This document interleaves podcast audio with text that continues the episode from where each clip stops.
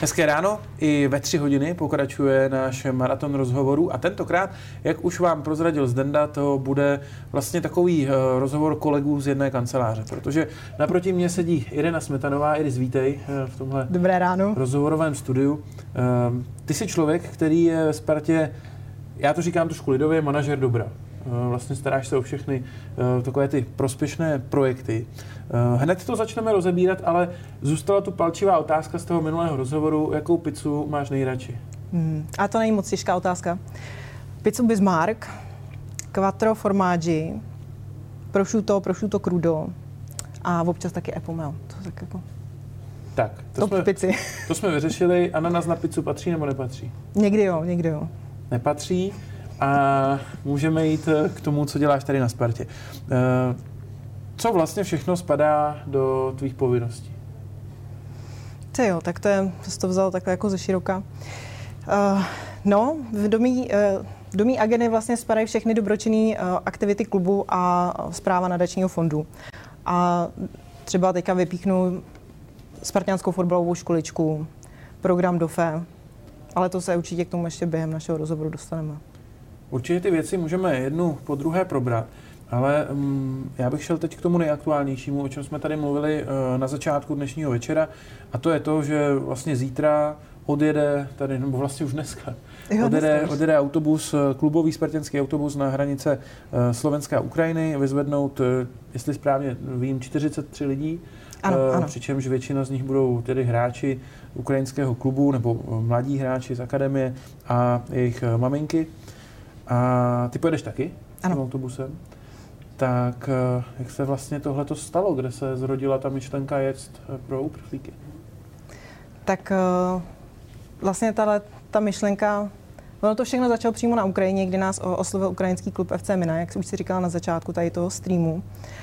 A požádali nás, jestli bychom se nepostarali přímo o jeden tým, aby mohli trénovat a vlastně aby, aby byli v bezpečí. No a my jsme samozřejmě neváhali a okamžitě jsme začali jednat a dá se říct, že jsme to zorganizovali během během dvou, tří dnů, tuhle tu misi. Hm, co všechno, když říkáš, že bychom se postarali o ně, tak co všechno do toho v tuhle chvíli patří? Tak uh, musíme je přivést, ubytovat, zajistit stravování, Uh, určitě budeme zajišťovat tréninkový proces a, a samozřejmě chceme, aby děti pokračovaly a vzdělávaly se. Ale samozřejmě s tím je spojená ještě ta kom, trošku komplikovaná administrativa, co, co nás čeká do tří dnů vlastně po příjezdu. To si právě říkám, přivez 43 lidí jen tak eh, do Prahy. Vím, že nejmladší je snad nějaký ročník 2019 nebo něco My, Ano, ano. Sourozenec někoho z těch hráčů. Přesně tak.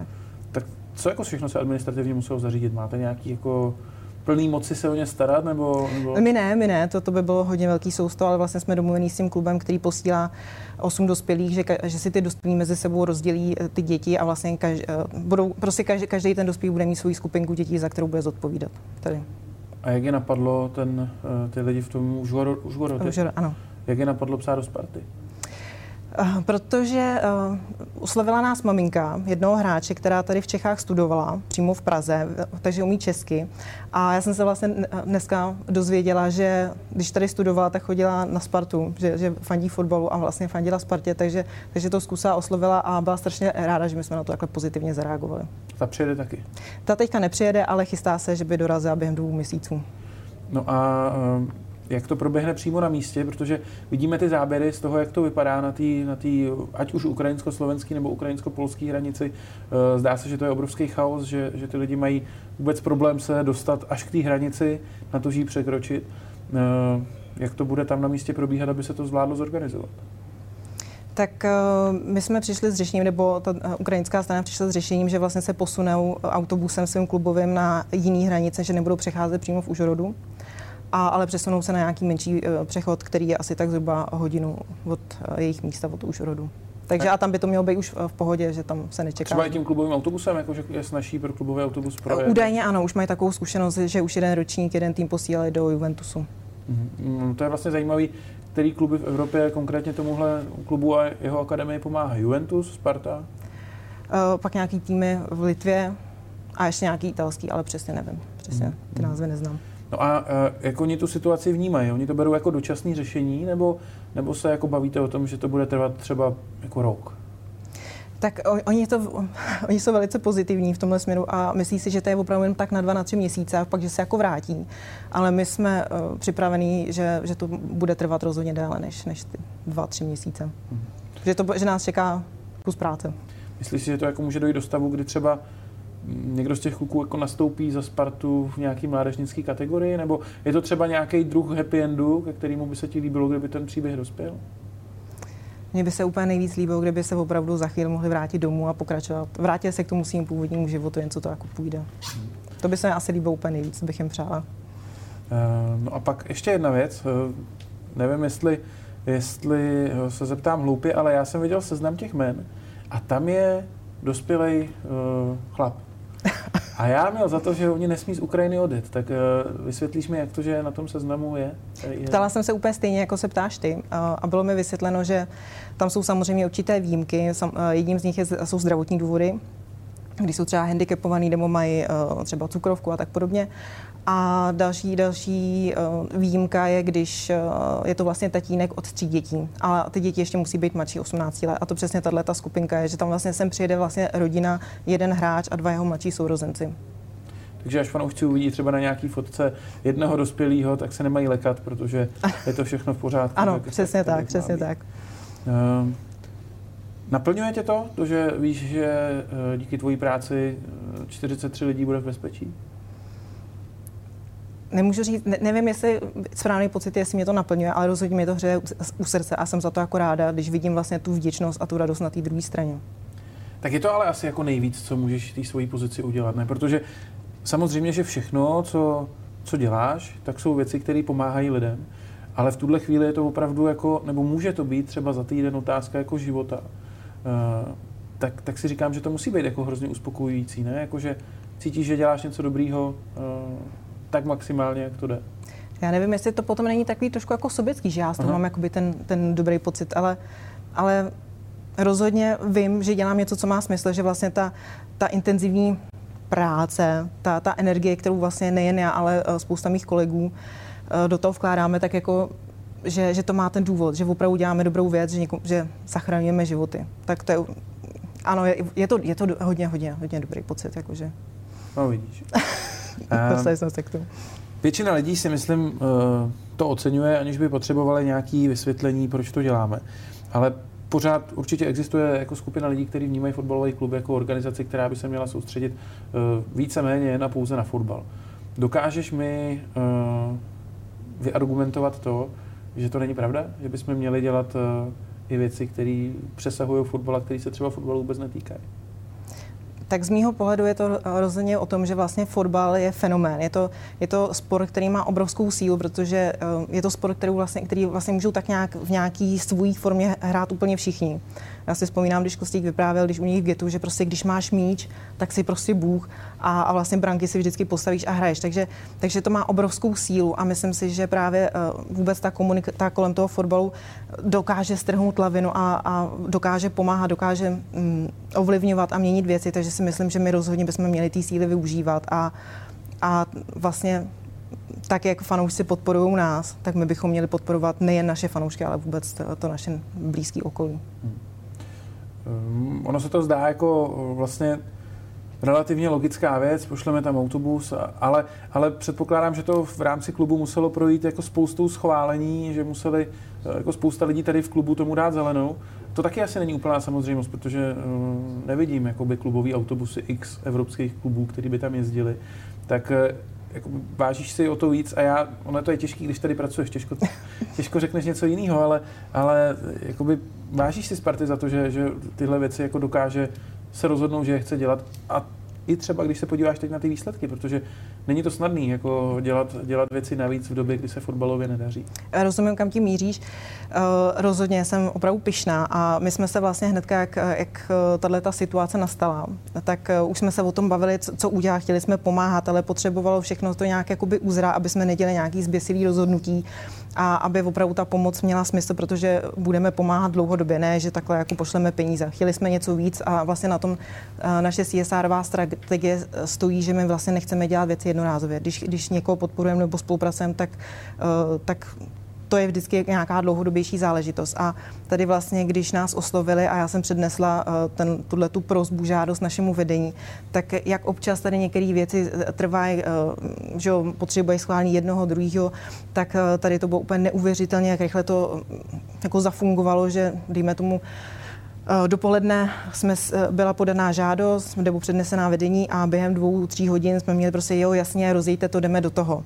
A vlastně jsme neměli vůbec propočítaný veškeré náklady. Eh, průběžně jsme vlastně zjišťovali, co všechno nás čeká, co, jaký překážky budeme muset zdolat a překonat, ale vlastně od vedení klubu byla maximální podpora. Jak když se podívám na ty věci, které se tady udály v rámci právě CSR aktivit, těch, řekněme, veřejně prospěšných věcí, za posledního třeba tři čtvrtě roku, tak eh, vidím pomoc Moravě po tornádu, která přišla jako velmi rychle, ta, ta, ta dražba těch věcí, zážitků. Uh, vidím zápas splněných snů, který teď už má vlastně druhý pokračování. Uh, oprav mě, ale myslím, že poprvé to vydělalo nějaký skoro tři čtvrtě milion, teď o něco míň, ale velmi podobnou částku ve finále. Uh, teď vidím tenhle stream, vidím, že jedeme na Ukrajinu. Uh, je těch věcí strašně moc? Je, jasně. Jak, jak to stíháš? No, jen tak tak, ale naštěstí, uh, říkám, jsme, myslím si, že jsme tady dobrý tým a jsme takový dobře namazaný stroj a že to funguje, že vlastně si navzájem vypomůžeme a, a No už jenom vlastně s tím letím projektem, co, co si vlastně tvoje myšlenka, tenhle ten 24-hodinový ma, uh, maraton uh, rozhovorů pro, pro Ukrajinu, tak tak to jsme taky zorganizovali strašně rychle a teď tady vlastně vši, eh, máme směny, střídáme se, takže bych řekla, že to je o tom, že jsme fakt dobrý tým a že to tady funguje a že si dokážeme vypomoct, protože jinak by to nešlo. Sama bych to dělat nemohla. Na tebe přišel rozhovor ve tři v noci. Eh, zároveň víš, že za chvíli jedeš na Ukrajinu autobusem. Eh, tak jako vidíš se z toho, to je docela teď jako náročná šichta. Ty jsi tady vlastně už od večera, mm-hmm. tady teď zajišťuješ produkci, teď děláš rozhovor, pak nevím, jestli půjdeš chvíli spát nebo ne, ale ráno nebo dopoledne zase pojedeš tím autobusem? Tak eh, já už jsem zhůru vlastně od teďka už je středa, takže vlastně od úterních, dejme tomu 6 hodin, protože vlastně už jsem byla taková jako nervózní, věděla jsem, že to mám spoustu ještě mailů, který je potřeba dořešit, takže uh, jsem, jsem zhůru dlouho, nevím, jestli, jestli se stihnu jít vyspat, ale teďka vlastně teď je ve mně ten adrenalin, vzrušení, nervozita, nejistota, tak jako hodně se ve mně ty emoce perou, takže vlastně nevím, jestli vůbec budu, budu schopná usnout. Dobrý je, že vlastně já nebudu řídit teďka, bude řídit kolega na, na začátek cesty, takže budu mít možnost si odpočinout. Takhle, protože nejede jenom autobus, ale ano, ano, dodateč, jsem... dodatečně i dodávka, eh, která pojme ještě pár lidí navíc. Potřebujeme, potřebujeme pomoc, aby jsme mohli na místě vybavit uh, ukrajinskou posádku. Protože autobus ještě neřídíš, to, aby se lidi nemysleli, že řídíš ten autobus. To ještě ne, to, to, to ještě Jede ne. normálně náš klubový řidič, který vozí normálně hráče Ano, ano, ten vyráží zítra, eh, nebo dneska, dneska v 10 hodin. Aha. A my máme dva autobusy, jeden pro B, jeden pro Ačko, tak který pojede?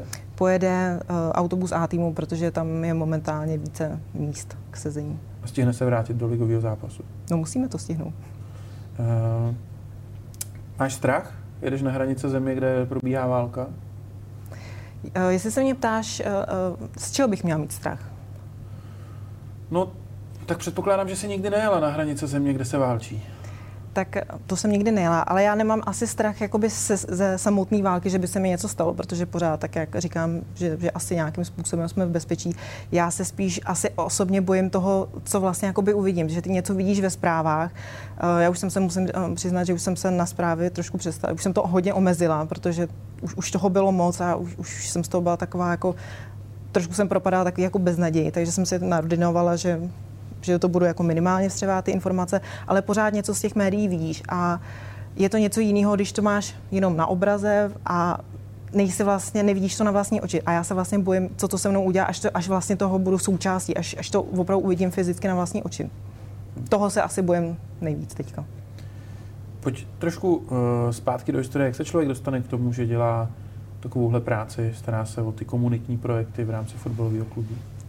To mělo takový pozvolný, to mělo pozvolný vývoj. Asi úplně přesně teďka nespomínám, to vzniklo.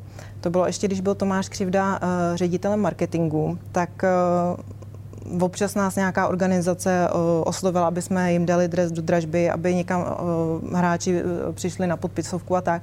A vlastně těchto těch žádostí a projektů se za, začalo se to kupit a bylo potřeba to nějak se tomu jako začít věnovat. A mě to jako zajímalo tak uh, jsem jako řekla, že bych to chtěla dělat. Uh, Tomáš Křivda mi tenkrát jako řekl, jo, jasně, tak můžeš. A, a jak se to vlastně nabaloval a nabalo, tak uh, jsme vlastně došli k tomu, že by bylo fajn, aby se tomu někdo věnoval přímo, uh, že by to byla jako hlavní část agendy, protože jsme vlastně jsme došli k tomu, že, že to je pro nás vlastně, nebo ne, došli jsme k tomu, věděli jsme to, ale chtěli jsme opravdu ukázat, že to je pro ten klub důležitý, že, že, nás vlastně, že nám mm, není, není to okolí lhostejný.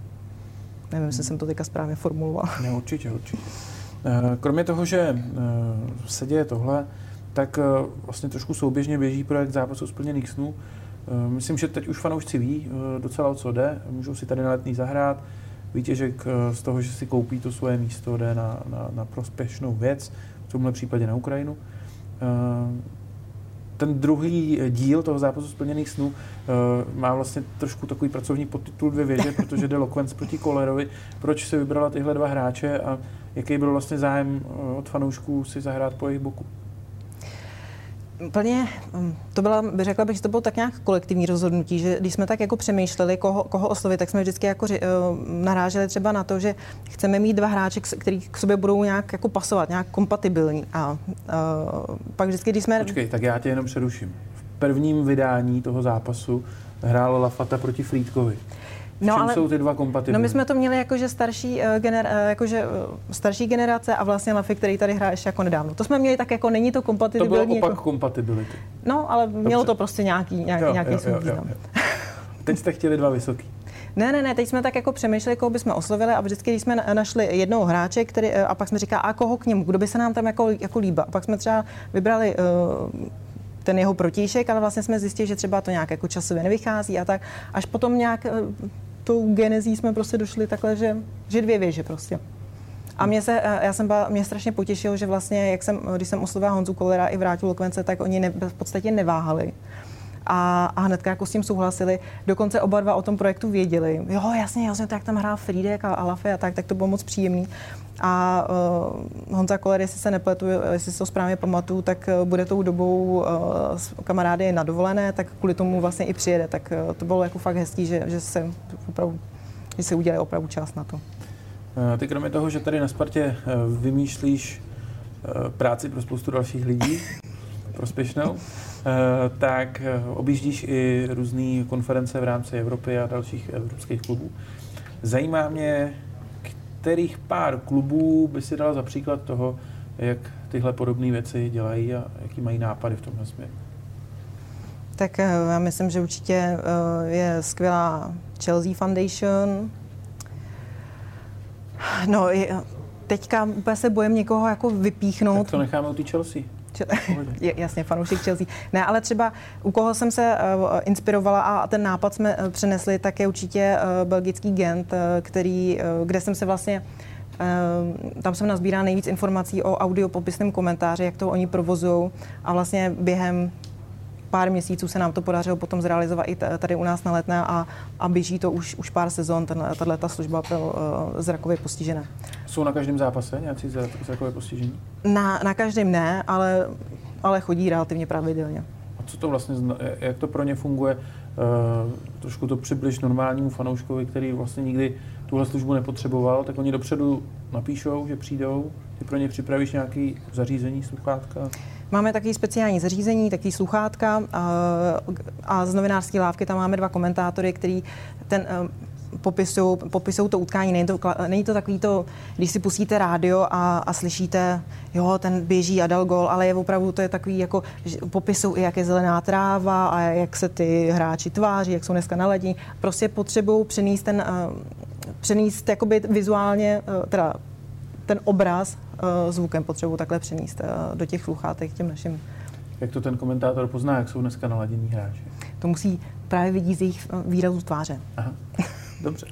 Eh, já vím, že kluby eh, spolu, spolupracují v rámci různých organizací v Evropě eh, a já bych, ty používáš takový zkratky různý, tak mě by zajímalo, co, co, co ty zkratky znamenají. Co znamená kafe? Kafe to je organizace, která spolupracuje s UEFA a vlastně se stará o to, aby mm, stadiony byly přístupné pro, pro handicapované fanoušky. Vůbec řeší, uh, jestli tam jsou toalety pro, pro vozíčkáře, jestli je, jsou i stánky s občerstvením tomu přizpůsobený, jak je, jak je řešený ticketing a vlastně, aby, aby uh, prostě na tom stadionu byly rovné příležitosti pro všechny. A my jsme jako Sparta členem téhle organizace? My nejsme, my, ne, uh, my nejsme členem, uh, to, tahle ta organizace vlastně jako nezdružuje, kluby, nezdružuje kluby. ale spolupracuje s nimi. Okay. A potom další slovíčko, který ty už si myslím tady použila, je DOFE. To, to je uh, zkrátka to je Mezinárodní cena vody z Edinburgu, což je, což je vzdělávací program, který jsme který plní vlastně naši hráči v akademii v kategorii U15, mají to vlastně jakoby povinný a to z toho důvodu, že chceme, aby se rozvíjeli nejen po té fotbalové stránce, ale i po té osobnostní. V DOFE jsou vlastně čtyři um, bych řekla, disciplíny, tak jedna je ten pohyb, eh, co se individuálně zlepšují v nějakých fotbalových dovednostech. Uh, pak mají uh, talent nebo dovednost, kde, kde si vyberou něco, v čem se, co je zajímá. Třeba někdo hraje na kytaru, tak, tak má nějaké cíle, aby se zlepšoval ve hře na kytaru, nebo ho zajímají jazyky, tak se učí jazyky. A tak můžou si vybrat prostě cokoliv, co je zajímá. A my to nějak zprostředkujeme, jako klub, nebo my je nějak jako podporujeme v tom, aby to dělali? Ano, my je podporujeme. Hmm. Ehm, vlastně, když, když chtějí, taky můžeme být nějaký, ehm, můžeme být jejich mentory, ale vlastně jde o to, aby oni na sobě pracovali, aby oni prahli po tom, jak se, jak se zlepšit, co pro to musí udělat. A hlavně je to o tom, že to musí dělat jako pravidelně, že by tomu měli věnovat vždycky ty jedné aktivitě minimálně jednu hodinu týdně.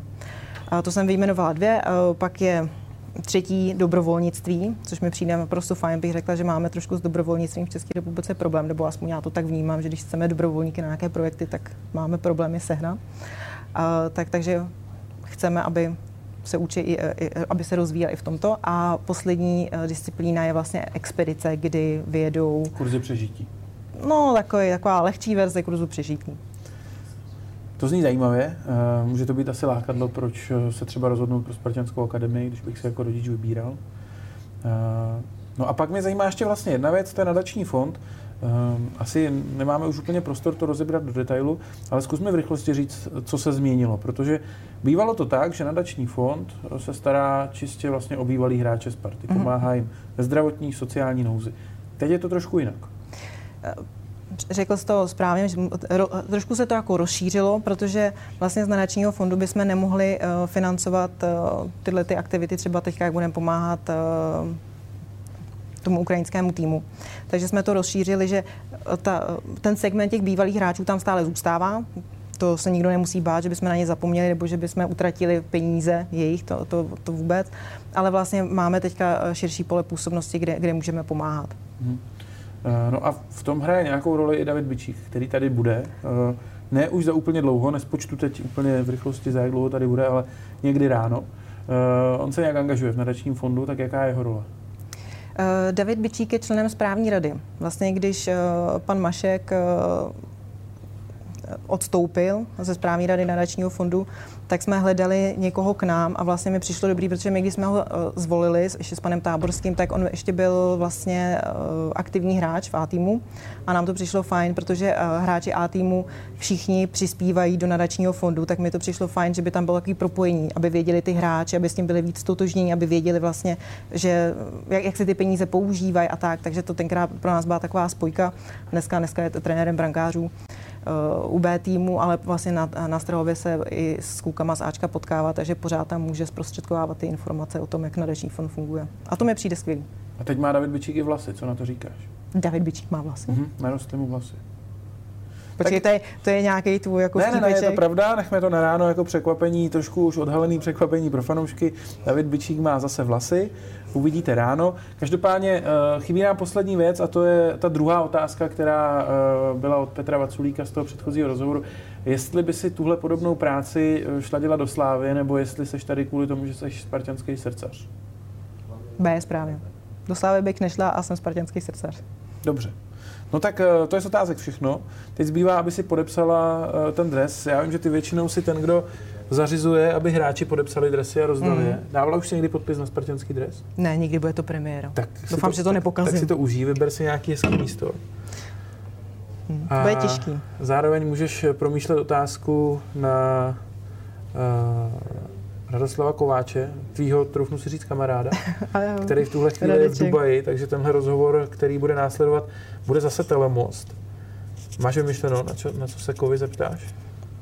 Jo, já jsem to pokazila. Ne, hezky jsi to napsala. To úplně, úplně. To nikdo nepřečte. Uh, mám vymyšleno, na co, na co se Kovyho zeptám. Povídej. Mě by totiž zajímalo, co Kovy teď dělá, jak tráví svůj volný čas mimo to, že uh, studuje, a teď nevím, abych to neřekla špatně, profi, uh, jak se to jmenuje, profi licence trenérská. Tak by mě zajímalo, co dělá jako mimo to. Mhm, dobře. Takže jak tráví uh, uh, Kova svůj volný čas, to je otázka, kterou uh, Iris posílá do dalšího rozhovoru. Pro Zdeňka zbytek otázek už si Zdeňku musíš připravit sám. Za pár minut je to zase na tobě.